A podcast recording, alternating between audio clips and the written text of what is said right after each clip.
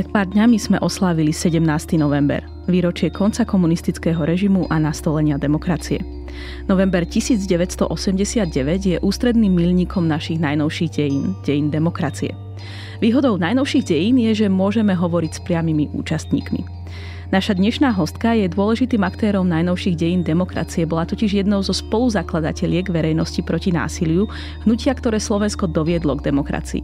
Zároveň pôsobila ako sociologička a politologička.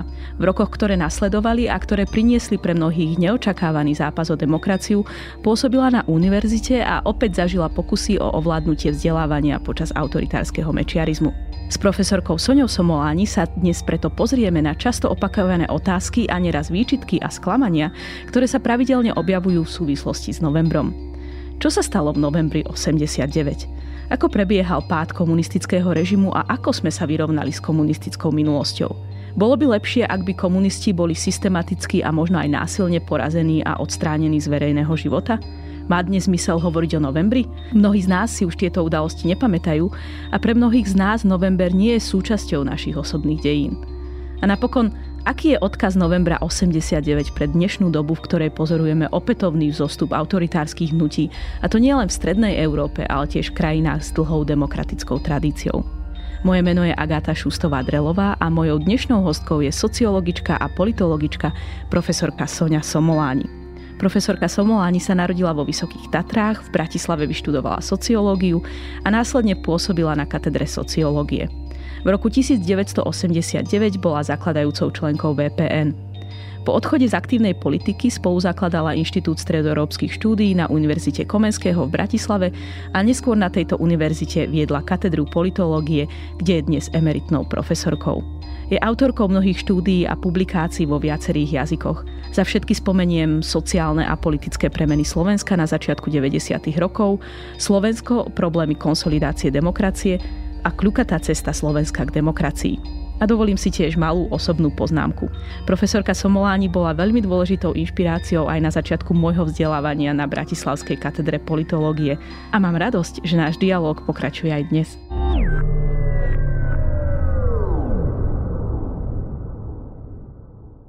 Prinášame vám najpočúvanejšie dovolenkové podcasty.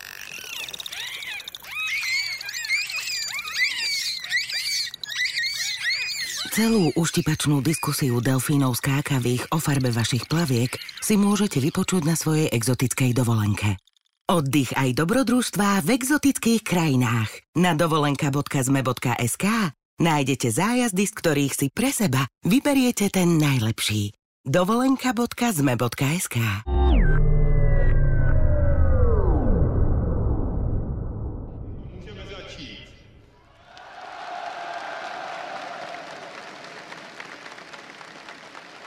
mír dál zůstává s touto krajinou. Zloba, závis, zášť strach a svár, ty ať pominou, ať už pominou. Hnutie VPM bolo založené 19.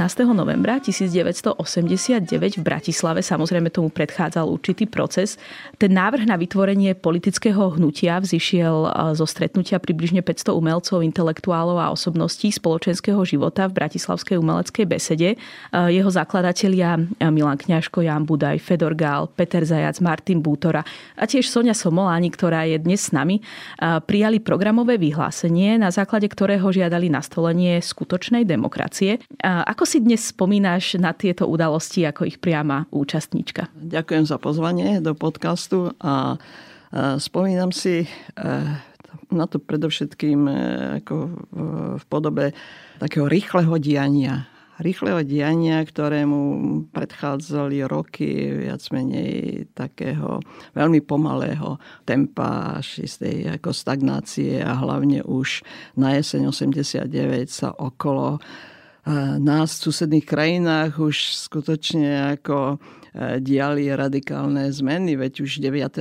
novembra padol múr, ako Maďarsko otvorilo hranice východonemeckým, ako v podstate už emigrantom, utečencom. V Polsku mali už vlastne prvú nekomunistickú vládu sme načali s Mazovieckým a u nás bolo stále viac menej také pomerné ako taká nenormálna ako stabilita. A zrazu dôsledku skutočne udalosti, e, ktorú mm, inak odborne nazývame, že aj bola to kontingentná ako udalosť, teda niečo nepre, e, nepredvídané, aj, aj nezamýšľané, e, ako v dôsledku ale zorganizovanej ako demonstrácie 17. Eh, septembra v Prahe. Aj keď treba povedať, že, v šest, eh, že 16. Eh, 16. novembra sa konal pochod vysokoškolských študentov ako v Bratislave, ktorá sa povedzme až tak často nespomína, ale zase treba ako úprimne povedať, že tým by sa nezačali ako tie zmeny. Samozrejme e, sa tam vykryštalizovali ako lídry študentskí, ako, ktorí neskôr boli aktérmi. Ale e, dôsledky práve toho brutálneho potlačenia tej demonstrácie a, a správa, ktorá sa ukázala, že je falošná o smrti študenta Šmíta, bola takouto zápalnou šnúrou, ktorá skutočne spustila potom e, zmeny, o ktorých sa povedzme niekoľko dní predtým ani ľuďom, ani tým aktérom, lídrom ako nesnívalo. No a um, spätne je, ako by som povedala, má výpovednú hodnotu to, že ešte 18. novembra my v Bratislave a na Slovensku sme nevedeli, čo sa dialo v Prahe. Že čo sa už ako tam e, začalo a toho 18. novembra nezávisle, nekoordinovane sa na troch miestach konali e, stretnutia dá sa povedať, ľudí z, zo sociálne vednej oblasti, ale aj literátskej. A to tretie boli predstavitelia maďarskej, tak liberálne orientovanej komunity, ktorá však organizačne bola najďalej. A e, ľudia tam debatovali o tom, ako spustiť e, niečo podobné, čo sa dialo vonku. A bola to viac menej náhoda, že jedno to stretnutie sociálnych vedcov, ochranárov, e, intelektuálov sa konalo v mojom byte. My sme sa stretli e, s cieľom debatovať o tom, čo robiť, aby sme skutočne preniesli naše debaty a, a predstavy aj zámery zo súkromia do verejnosti. A, a zrazu o 10. v spravodajstve Slobodnej Európy sme sa dopočuli, za dcera mi prišla doniesť, bola vtedy 17 rokov, že zabili študenta v Prahe. A vtedy sa vlastne sme sa dostali, do, dozvedeli o tomto všetkom. To samozrejme zmenilo ako obsah na našich debat. No a to, čo robiť, bolo potom, že konkrétne ako reagovať na to, čo sa, e, čo sa stalo. No ale zmohli sme sa akurát na to, že sme sa dohodli, že o 5. po obede e, prídeme pred Polské kultúrne stredisko na námestí SNP. Teraz vlastne je to už súčasť námestia 17. novembra a, a zapálime tam sviečky. Pritom sme sa nakoniec aj už rozchádzali ako s týmto cieľom, že sa stretneme ako na, na ďalší deň.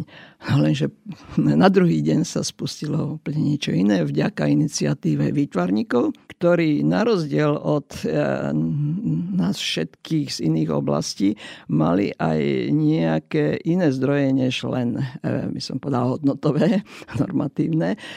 To znamená, že mali aj kľúče od nejakých miestností, konkrétne od umelky výstavné miestnosti vďaka tomu, že Rudo Sikora tam končil výstavu a ešte stále tie kľúče mal. A, a plus teda divadelníci ako s Martinom Hubom a okolo.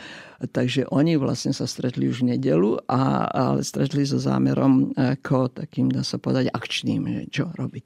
Takže e, v priebehu nedele sa začalo organizovať to stretnutie a to takým spôsobom, že ľudia ako vzájomne telefonovali dôveryhodným ďalším a takto mne sa stalo, že Valer Mikula ako literárny kritik telefonoval, že aby som prišla do umelky na výstavu a ja hovorím, vieš čo, ale my máme iný program a myslela som práve zapálenie tej sviečky.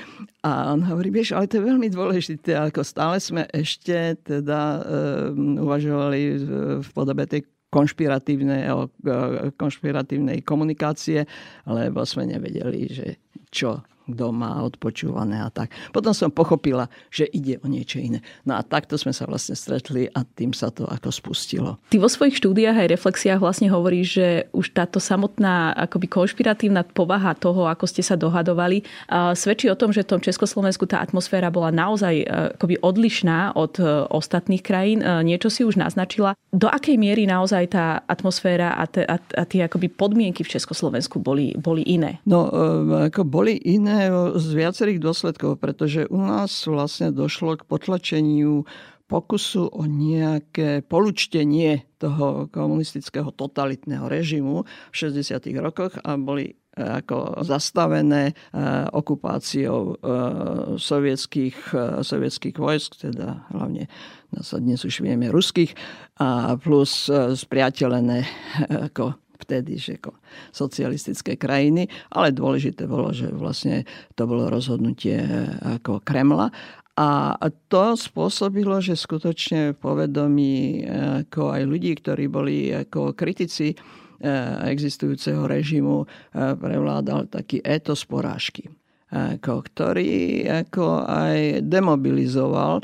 A preto aj u nás to formovanie nejakej opozície, hlavne politické opozície, bolo neporovnateľne slabšie ako v okolitých krajinách, kde povedzme v 56. Maďarsko si to zažilo, Polsko v 70. rokoch, na NDR to bolo osobitý prípad ako potlačenia. Takže tento duch takého, ako je to sú porážky, tu skutočne ako demobilizoval hlavne tú ako generáciu, ktorá to osobne zažila. A fakt, že aj ten režim tu bol taký najtvrdší, a zároveň eh, komunistická strana, teda jej, jej vedenie, skutočne sa postaralo v čase normalizácie o vyčistenie eh, ako strany a v podstate všetkých takých vedúcich pozícií od ľudí, ktorí by mali zámer niečo ako reformovať.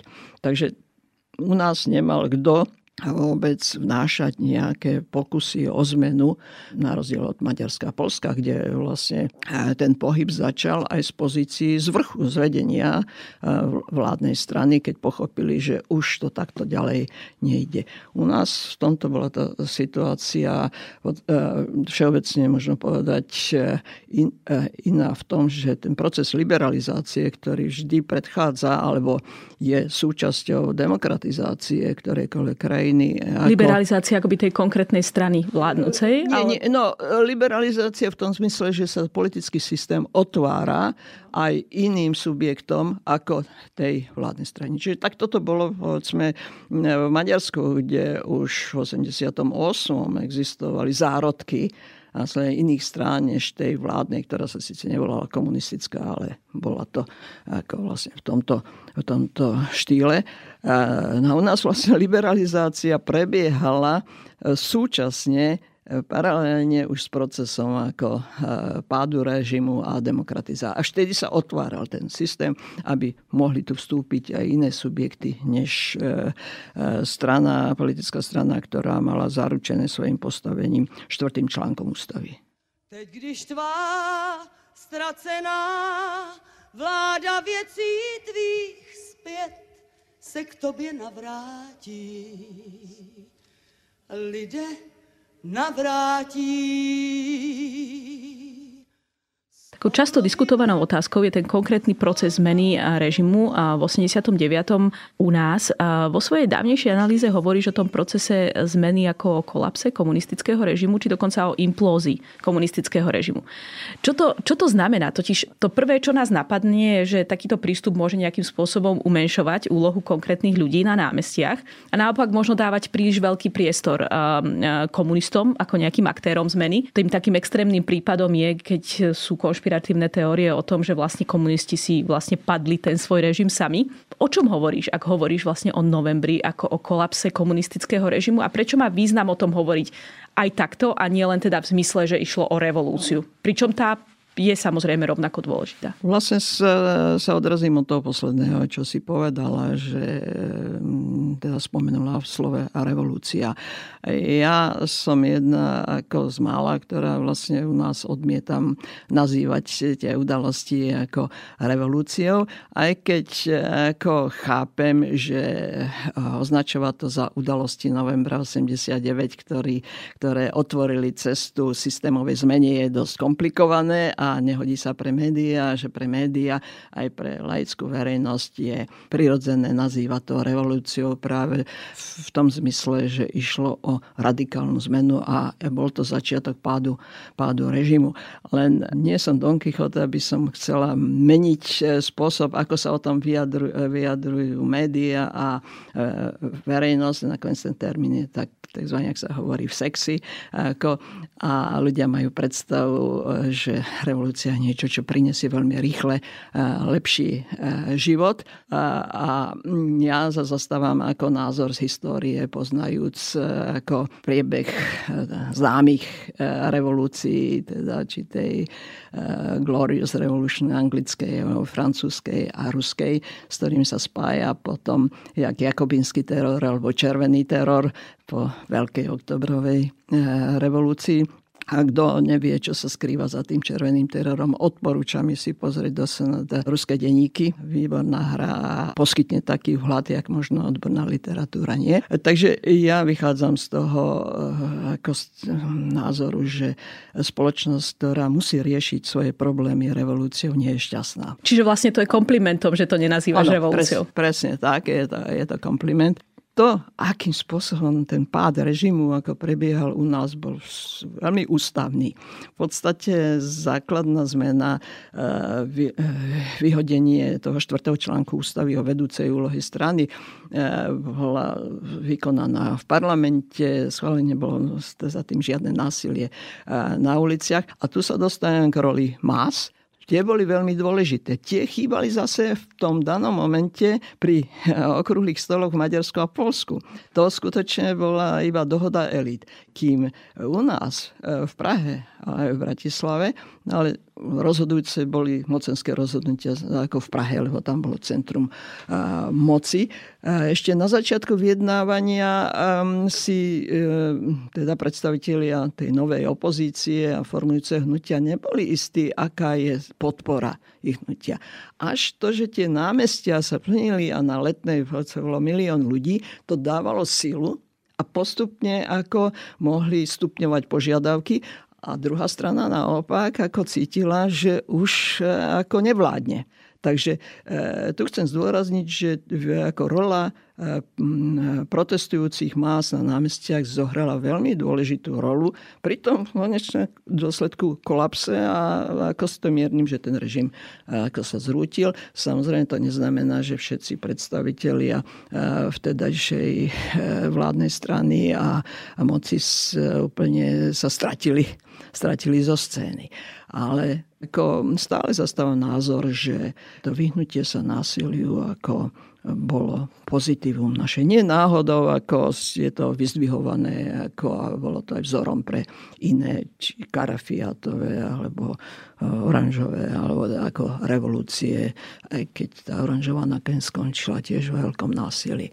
Mm, takže mm, toľko k tomu násiliu. To, čo si spomenula, teda tá, akoby tá, ten, ten dôležitý moment a tá, tá, tá prítomnosť más na e, námestiach, prítomnosť ľudí na námestiach, uh, už spomínaný, aj spomínaný Timothy Garceneš vlastne uh, súhlasí s tebou v tom, že hovorí, že v tomto je naozaj Československo odlišné a že zároveň akoby táto odlišnosť Československa uh, znamenala, že potom neskôr, keď došlo k spochybňovaniu vlastne prevratu už s tými akoby autoritárskymi, formujúcimi sa autoritárskymi stranami, ako bol Fidesz alebo povedzme PIS, tak zatiaľ čo v Polsku to išlo o niečo, o niečo ľahšie.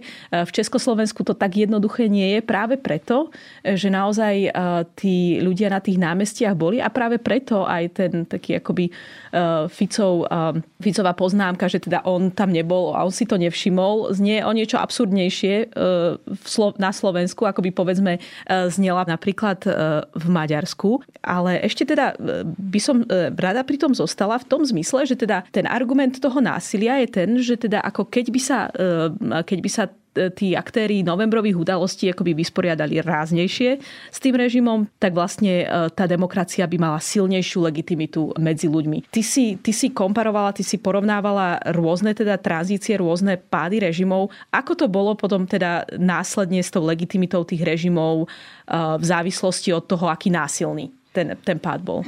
Takým príkladom skutočne e, tej úspešnej učebnicovej negociovanej tranzície alebo e, typu paktu je Španielsko. E, ten prechod od frankistického Španielska ako k demokracii, kde skutočne ako dôležitú rolu zohral Suárez, ktorý bol predtým súčasťou frankistického hnutia Movimiento. To ja vždy ako uvádzam ako pri mm, vysvetľovaní, aká dôležitá rola bola Mariana Čalfu. Ako keď niektorí, ako som podala, zhadzujú a tým, že mm, bol vlastne e, pôvodne súčasť komunistickej ako komunista vlády, ale zohral veľmi významnú rolu práve pri úspešnej voľbe prezidenta. Ten prechod e, od frankizmu k demokracii ako je považovaný skutočne za veľmi, veľmi úspešný. Aj keď je pravda, že nie všetko sa vyriešilo, lebo vieme, že to vysporiadávanie s minulosťou ako trvá, trvá 10 ročia. Ale v našom prípade tak ako e, ten skutočne násilný prechod e, prebehol v Rumunsku. Rumunsku aj z toho dôvodu, že tam skutočne ako tá diktatúra Ceausescu bola ako najtvrdšia a aj e, teda potom e, ten priebeh bol ozaj veľmi krvavý a nemôžno povedať, že bolo to lepšie vysporiadanie sa s minulosťou a je tá, e, ten proces demokratizácie komplikovaný a ak sa robia rebríčky dnes z, z hľadiska rôznych či postojov alebo ekonomickej výkonnosti, no tak Rumunsko býva na tých tých posledných miestach spolu s Bulharskom, aj keď v poslednom čase ako e, sa tam niečo zlepšuje. No a bohužiaľ teda aj Slovensko sa na tých posledných priečkách stále e, ako e, nachádza, ale to už sú in, iné ako príčiny. Ale Iný, e, iná otázka je to vyrovnanie sa ako s minulosťou. Pretože to vyrovnanie s minulosťou sa nemusí diať e, iba násilne, že skutočne fyzickú likvidáciu. Nakoniec e, v histórii Slovenska, Československa je bohužiaľ dosť príkladov tej fyzickej likvidácie, či to bolo po 40. 48., ktorá najviac zakrútila krky a pustila krv ako skutočne elite eh, ako eh, národa. Eh, tak áno, chybou bolo skôr to, že sa nebolo vysporiadané s tými najviac zodpovednými ľuďmi starého režimu, tej vládnej strany, hneď v začiatku. Lebo jedno také poučenie je, že je potrebné sa nejakým spôsobom vysporiadať, aj sankcionovať s tými, čo mali najväčšiu zodpovednosť za prečiny v starom režime a to čo najrychlejšie po zmene. Ale to vysporiadanie sa nemalo týkať veľkého počtu ľudí. Pretože ak by, povedzme, sa veľmi tvrdo zasahovalo proti všetkým členom, bývalým členom v podstate už komunistickej strany, to by hneď vytváralo e, potenciálnych odporcov nového režimu. To je ako si tá skúsenosť e, z prechodov ako rôznych režimov je vždy lepšie nejakým spôsobom kooptovať ako týchto ľudí v prípade, že sú ochotní dodržiavať ako normy nového režimu ako do, do systému. No a u nás aj vzhľadom na to, aké, ako fungovalo súdnictvo a vidíme, že to dedictvo ako tej komunistickej minulosti ako stále nie je prekonané ani po tých 34 rokoch, že jeden z najakutnejších problémov aj nášho politického systému je stav súdnictva, tak bolo to dosť ťažko realizovať na Slovensku, ale v Československu sa ťahli tie procesy ako celé 10 ročia až povedzme niektorí tí obvinení boli nesvojprávni, aj také prípady sa stali. Kým povedzme prechod k demokracii vo východnom Nemecku, ten mal zase ako to bol osobitý prípad, pretože vlastne to západné Nemecko si ho adoptovalo a začlenilo. A tam bolo možné e, veľkú časť sudcov ako si vyhodiť a doplniť sudcami zo západnej časti Nemecka. Takéto niečo u nás ako možné, možné nebolo. Takže áno, toto vysporiadanie s minulosťou ako nebolo úspešné. A tým pádom aj vo vedomí e, ako ľudí mnohých ako chýba taký jasný predel medzi aktérmi no, komunistického režimu a súčasnicou. Jedným prínosom bolo schválenie zákona o, zločinnosti komunistického, komunistickej ideológie a aktivity, ale aj ten sa by som povedala, e, nie dôsledne využíva. Naopak e, zase závisí od aktérov, členov e, súdneho stavu, ako ho uplatňujú. Sú to tie známe príklady s výtvarníkmi, ako s poškodzovaním pamätníkov a tak ďalej. Takže áno, to je, toto patrí k tým zlyhaniam.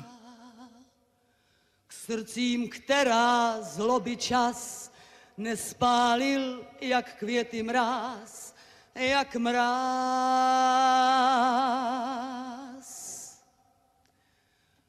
Ať mír dál zůstává s touto krajinou. Na chvíľu sa prenesme z tej uh, analytickej roviny do osobnej a k tvojmu pôsobeniu, teda v začínajúcej VPN. Uh, minulý rok som uh, s politologičkou Zuzanou Maďarovou hovorila o ženách v novembri 89 a spomenula som tedy aj um, taký povzdych nemeckej prekladateľky Angely Repka, ktorá onedlho po revolúcii uh, vyjadrila, že ženy, že ženy novembra sa pri najlepšom ocitajú v pozícii šikovných asistentiek v predizbách moci. Tá repka samozrejme kritizuje, že ženy, ktoré boli ešte pred pár rokmi aktívne zapojené do, nove, do revolúcie 89, sa v takej kolektívnej pamäte novembra vlastne najprv stávajú obyčajnými asistentkami a následne vlastne úplne akoby miznú z tých verejných spomienok na november. Niečo podobné sa v tom čase dialo teda aj naprieč strednou Európou v prípade uh, žien, ktorí boli zapojené v charte alebo uh, v polskom opozičnom hnutí Solidarita. Posledné roky sa to samozrejme mení a tie ženy sú už viditeľnejšie. Ako to vnímaš, ako túto kritiku vnímaš e, z tvojho pohľadu? Ty si nebola úplne v predizbe moci, bola si v izbe moci, a to doslova, v rámci možno, že aj tvojho, tvojho bytu.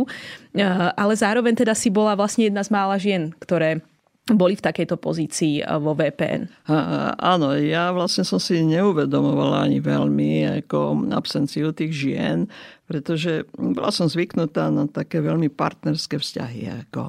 A mala som to šťastie, ako ozaj, že som sa pohybila v exkluzívnom prostredí z tohto hľadiska, v akademickom, ako, kde skutočne som mm, opäť mala to šťastie, že som mala kolegov veľmi emancipovaných, tak povediac, a pritom si zachovávajúcich normy eh, stredoevropskej galantnosti. Ako a čo by som chcela, aby sa naďalej teda tu udržiavalo.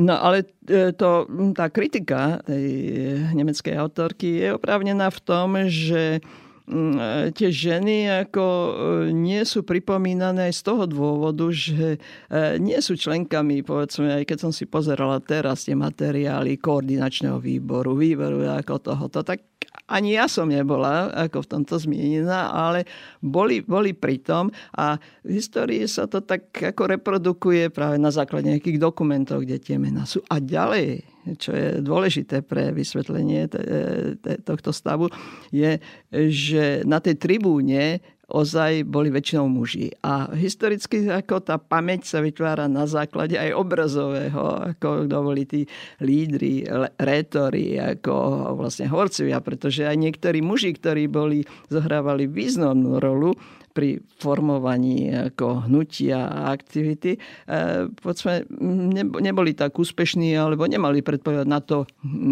vystupovať na tribúne, ale vytvárali ako texty, materiály ako v pozadí a určovali tú líniu. E, ako, preto ako u nás skutočne sa spája ako nežná revolúcia ako s Budajom a s kňažkom ktorí boli najčastejšie ako lídri a hovorcovia a ktorí mali predpoklady ako byť na tých tribúnach ňažko navyše svojou, e, svojim profesionálnou retorikou. Ako, to bolo veľké plus, keď e, ako, e, vyslovil otvorte koridor známe.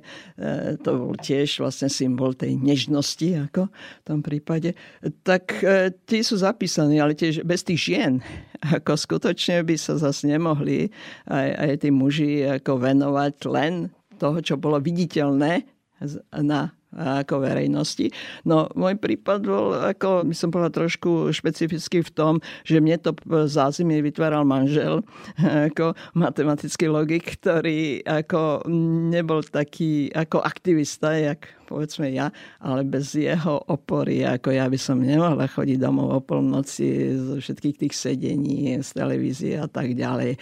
Lebo však bola ako dcera starať sa o domácnosť, ako to skutočne vtedy prebral on. Takže môžem povedať, jeho revolučná činnosť ako spočívala v tom, jak v prípade zase tých mužov, ako e, boli to ženy, ktoré, ale potom tam boli, jak povedzme Maria Filková na sekretariate, ktorá robila veľmi ako teda zabezpečovala miestnosť, fungovanie a tak ďalej. Poďme, ten Mozartov dom, bez nej by asi nebol a tak ďalej. Takže mm, áno, a zodpovedá to povedzme aj tomu obdobiu, kedy tých žien na verejnosti a o funkciách až toľko nebola. No ale ja zase môžem za seba povedať, že nikdy som nemala pocit, e, že by som bola nejak e, e, či odstrkovaná, alebo naopak, ako bol, bola aj situácia, že Fedor Gál mi ponúkal, aby som prebrala po ňom predsedníctvo ako e,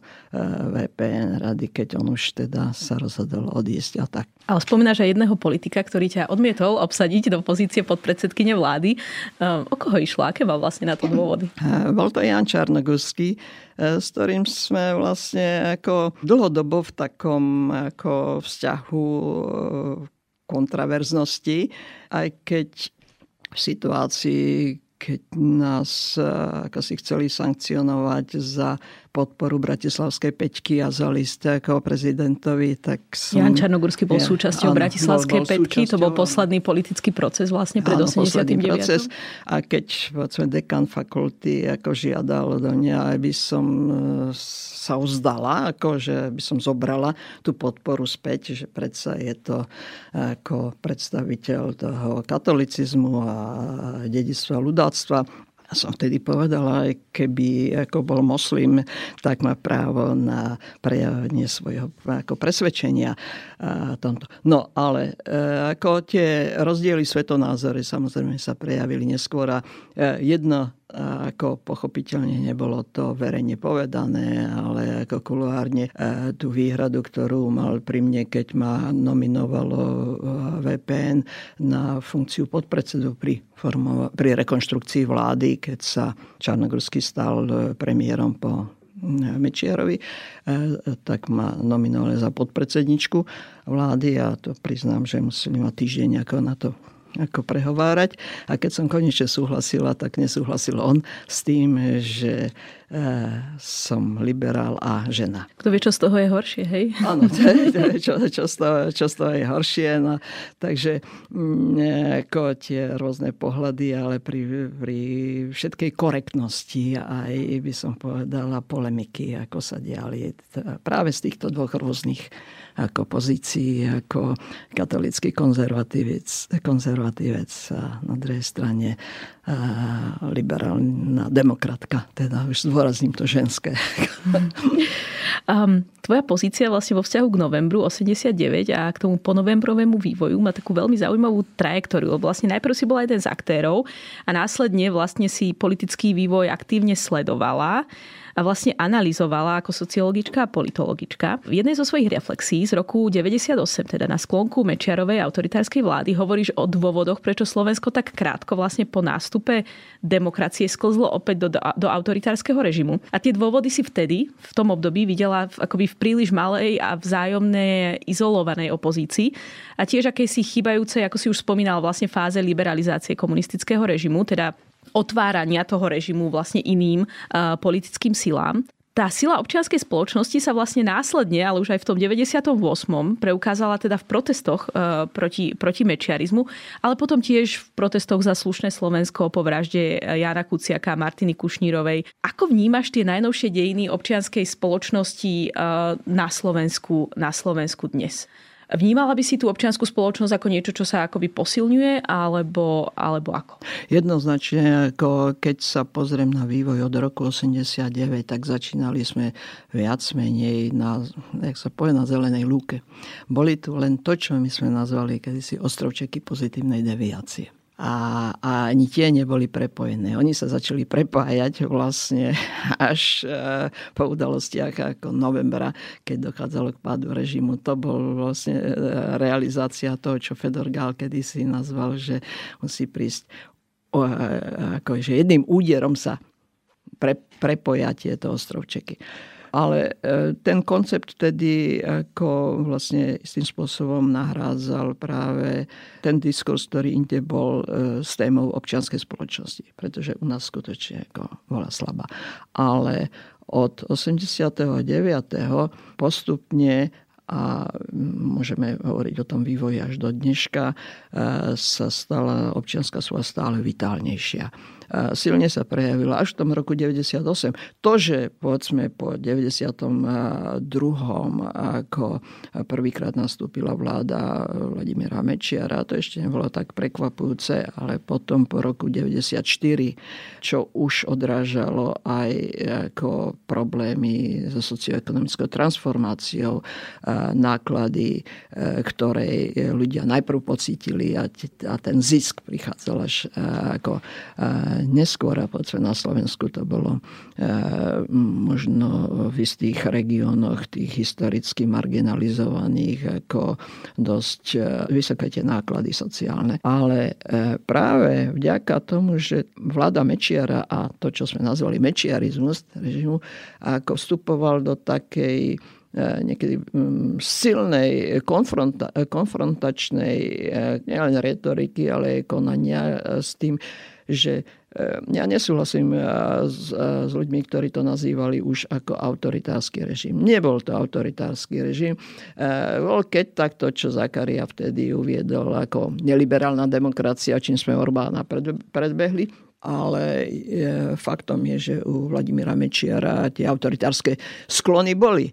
Predsa už sme mali vybudované e, ako e, inštitucionálne prostredie, myslím, ústavu, e, proporcionálny ako volebný systém, teda parlamentná ako demokracia, ktorá mu neumožnila tie jeho pokusy. Nakoniec on chcel zmeniť aj na, na ako väčšinový systém, aj prezidentský systém. A to by ten vývon vývin e, prebiehal úplne inak. Ale práve vďaka tomu inštitucionálnemu prostrediu, ktoré sme si vytvorili ešte vo federácii, a to skutočne, ako my môžeme vďačiť, že do toho 92. sme boli ako súčasťou federácie. Ehm, teda vlastne republika samostatná vznikla v 91. ale to už ako dovolie 92. Ehm, a akokoľvek e, bola kritika na adresu ústavy, že nie je dokonalá, nebola dokonalá ale aj to, aká bola, znemožnila presadiť autoritárske sklony e, Vladimíra Mečiara. A to, tá nutnosť vytvárať e, koaličné vlády. To opäť bolo, že dokonca ani to SNS v tých časoch neumožnilo presadiť e, Mečiarovi e, ten väčšinový systém, lebo pochopilo, že by to bolo na ich, na ich úkor. Posledné desaťročia sme mohli vlastne sledovať globálnu krízu liberálnej demokracie, možno je to do istej miery aj hyperbola, ale v reflexii z toho práve z toho 98. teda uprostred naozaj tej atmosféry mečiarizmu o Slovensku, hovoríš vlastne o Slovensku ako akési také regionálnej výnimke v zmysle vlastne pretrvávania tých tzv. plebiscitných hnutí charizmatického a klientelistického typu. Zatiaľ čo v Maďarsku, Polsku a Čechách už mali vlastne nasmerované k stranám takého programového typu, kde sa vlastne rozhodli rozhodujeme nie na základe toho, že nám je sympatický líder a, a že ho uznávame, ale teda, že e, sa stotožňujeme s programom konkrétnej strany.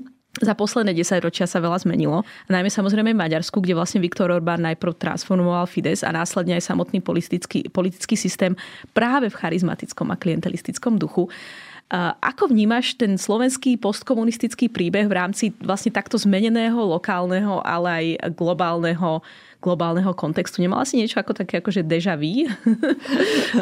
No, Keď si ako, hovorila presne o tom, že vlastne sme predbehli uh, aj Maďarsko v tom neliberálnom alebo iliberálnom. Vlastne istým spôsobom sme si, by som povedala, získali poučenie skôr a ja som to aj nazvala ako liečbu mečiarom. Až potom som ako čítal aj prácu a ten termín ako zaočkovanie e, proti populizmu alebo nacionál, nacionálne populistickému režimu. A skutočne ako tá skúsenosť zápasu s mečiarizmom do 98. a to, že sa podarilo skutočne pri tých kritických voľbách, ktorý bol takým dôležitým medzníkom v procese demokratizácie, práve vďaka aktivizácie občianskej spoločnosti, tam ozaj sa zrodila teda ako dosť vitálna, silná ako občianská spoločnosť. Samozrejme, aj za pomoci ako zahraničia, tak jak kdekoľvek iné, pretože neboli tu podnikatelia, ktorí podporovali mimo vládky alebo občanské združenia e, tak e, v spoločnosti zostal, ako si, zostala istá skúsenosť z toho zápasu, e, pozitívna.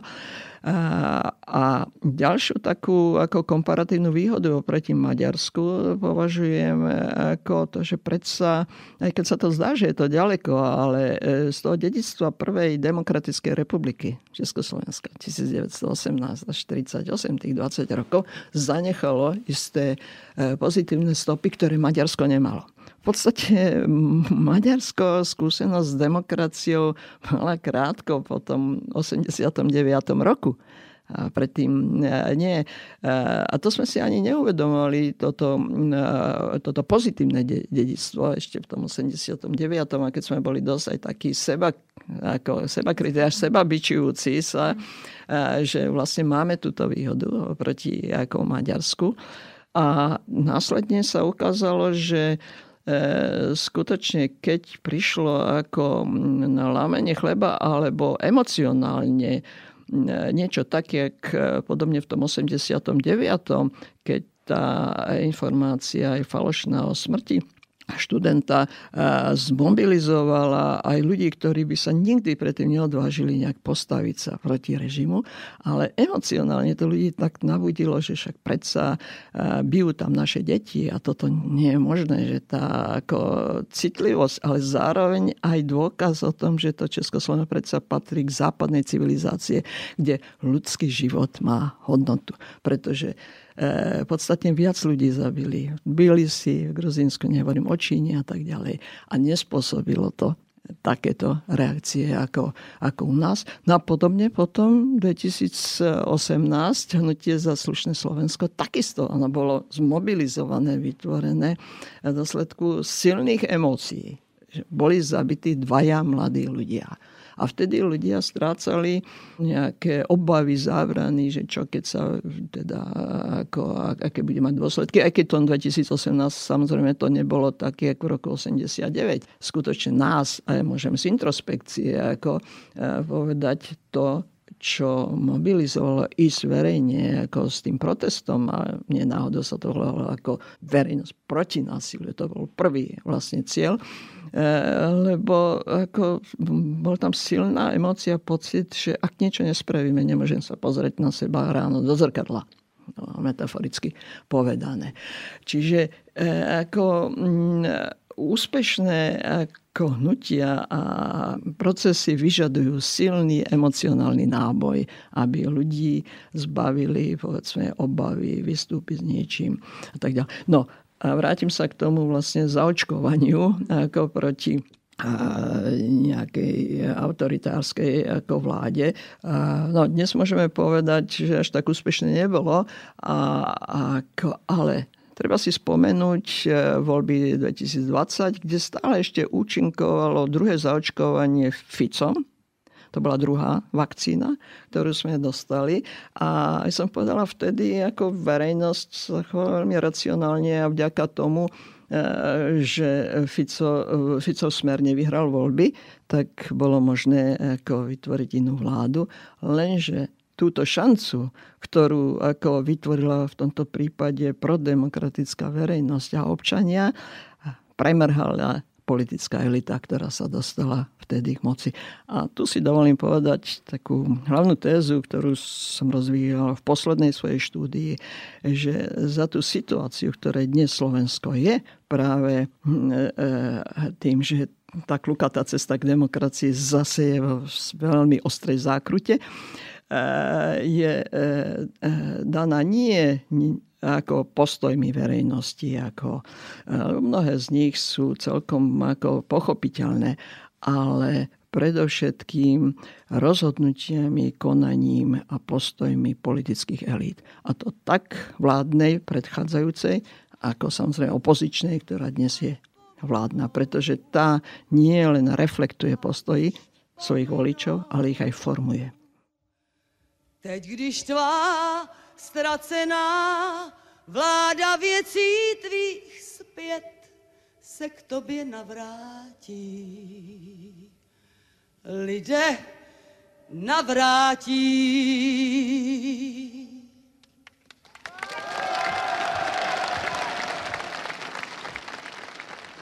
Um, rozmýšľam, že či vieme uh, v konkrétnej situácii a teda aj vzhľadom na uh, výročie novembra skončiť náš rozhovor na nejakej akoby optimistickej uh, úrovni a ja by som sa možno rada vrátila k tomu tvojmu konceptu, ak by sme mohli len veľmi krátko k tomu konceptu ostrovčekov pozitívnej deviácie. Do akej miery to môže byť realitou dnes? Do akej miery je tento koncept užitočný a možno naozaj, keď nehovoríme len teda o elitách, ale najmä vlastne o tom, o čom si vlastne hovorila, o ľuďoch, ktorí vlastne formujú demokraciu. Ako to, ako to vnímaš dnes? Bude dnes situácia, keď budeme hovoriť o ostrovčekoch e, pozitívnej deviácie? No, ja by som si práve prijala, aby e, tie ostrovčeky pozitívnej deviácie ne, neboli nutné pretože oni, ako sme v svojej takej sumarizujúcej štúdii e, spolu s Martinom Butorom a Vladom Krivým, kde sme konceptualizovali, e, ako, e, čo to je ostrovček a čo to je ako sociálna deviácia, chápali aj ako indikátor vlastne zlyhania systému pretože mm, znamenalo to to, čo bolo všeobecne rozšírené a sa sociologicky podľa Durkheima považuje za normálne, to, čo je všeobecne rozšírené, e, vlastne bolo takou chorou normalitou, ktorá bola v, v rozpore s tou mravnou normalitou. A ak by náš vývoj mal e, byť postavený na ostrovčekoch a na pozitívnych D ako deviantoch, tak by to znamenalo, že skutočne dochádza k silným e, deformáciám toho politického systému, ktorý sme od 89 ako formovali. A myslím, že tento pojem ako nezanikne úplne, pretože možno v rôznych iných oblastiach, nie len po ako tej politickej a verejno-politickej činnosti, ako môže byť užitočný, pretože e, predstavuje ľudí ino, e, inovátorov, ktorí vnášajú skutočne čo a hýbu tú spoločnosť ako dopredu. Ale dôležitejšie bude teraz ako tie inštitúcie, ktoré máme už vytvorené, ako nezávislosti e, súdnictva, policie, ako e, vydržia ten silný tlak, ktorý teraz prichádza zo strany vládnej koalície na ich ako narušenie, nakoľko tí aktéry, ktorí ako sa riadia pravidlami daných to, to nezávislosťou, vytrvajú a nebudú odstavení. Ale je dosť možné, že hm, ale ak by tam mali niektorí konať ako hm, pozitívni devianti, tak áno, na jednej strane ako by to znamenalo, že odolávajú, ale na druhej strane by to hovorilo už o oslabení fungovania tej inštitúcie a možno až nefunkčnosti. A vlastne stelesnením toho, čo bol pozitívny deviant v minulosti, sú dnes ako biele vrany ako tá inštitúcia, ako je. Takých, ako bude vždy vždy treba, nie len u nás, ale aj teda inde vo svete, pretože je niekedy e, ťažšie ísť do protestu alebo do akcie proti šéfovi pracoviska, než ísť na námestie protestovať proti vláde. Takže takýchto ako bude treba, ale nemali by ne, nemalo by to byť už niečo, na čom by mala stať ako existencia demokracie u nás. Čiže tá cesta Slovenska k demokracii je a bola kľukatá. V každom prípade je to cesta, ktorá existuje. Je to v podstate neprerušovaná cesta, ako si vlastne hovorila, je teda posilňovaná, alebo to, aby Slovensko zostalo na tejto ceste, je vlastne posilňované aj tým takým akoby očkovaním, ktoré nás nejakým spôsobom posilňuje. Ja pevne verím, že jeden z možných spôsobov, ako sa pozrieť aj na obdobie, ktoré nás očakáva, je ako ďalšie očkovanie, ktoré nás ako tretia vakcína. Ako tretia ktorá vakcína, je ktorá je potrebná. Presne tak, ako ten taký booster. A ja keď si hovorila o inštitúciách, tak si ešte spomínam na to, čo hovoril vlastne Timothy Snyder vo svojej reflexii, kde hovorilo o 20. lekciách 20. storočia, o tom, ako vlastne bojovať proti nástupu totalitných alebo nedemokratických režimov, kde vlastne spája ten ľudský faktor a inštitucionálny faktor a hovorí, že vlastne veľmi dôležité a vlastne to je aj v tvojej poslednej odpovedi je starať sa o inštitúcie a teda nájsť si, či už povedzme sa budeme starať alebo zaujímať o nejakú konkrétnu inštitúciu na komunálnej úrovni alebo aj na, na celoštátnej úrovni. Sonia Somoláni, ďakujem veľmi pekne za ďalší inšpiratívny rozhovor. Ja sa teším na e, ďalšie pokračovanie v našich rozhovoroch. A ja takisto.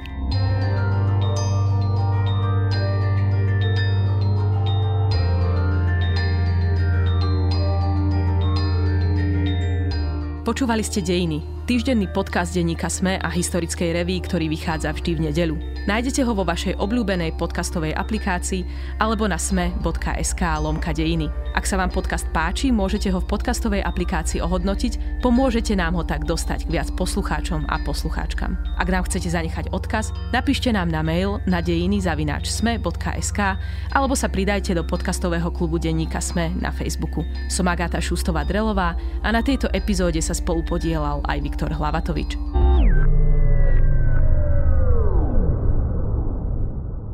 Prinášame vám najpočúvanejšie dovolenkové podcasty.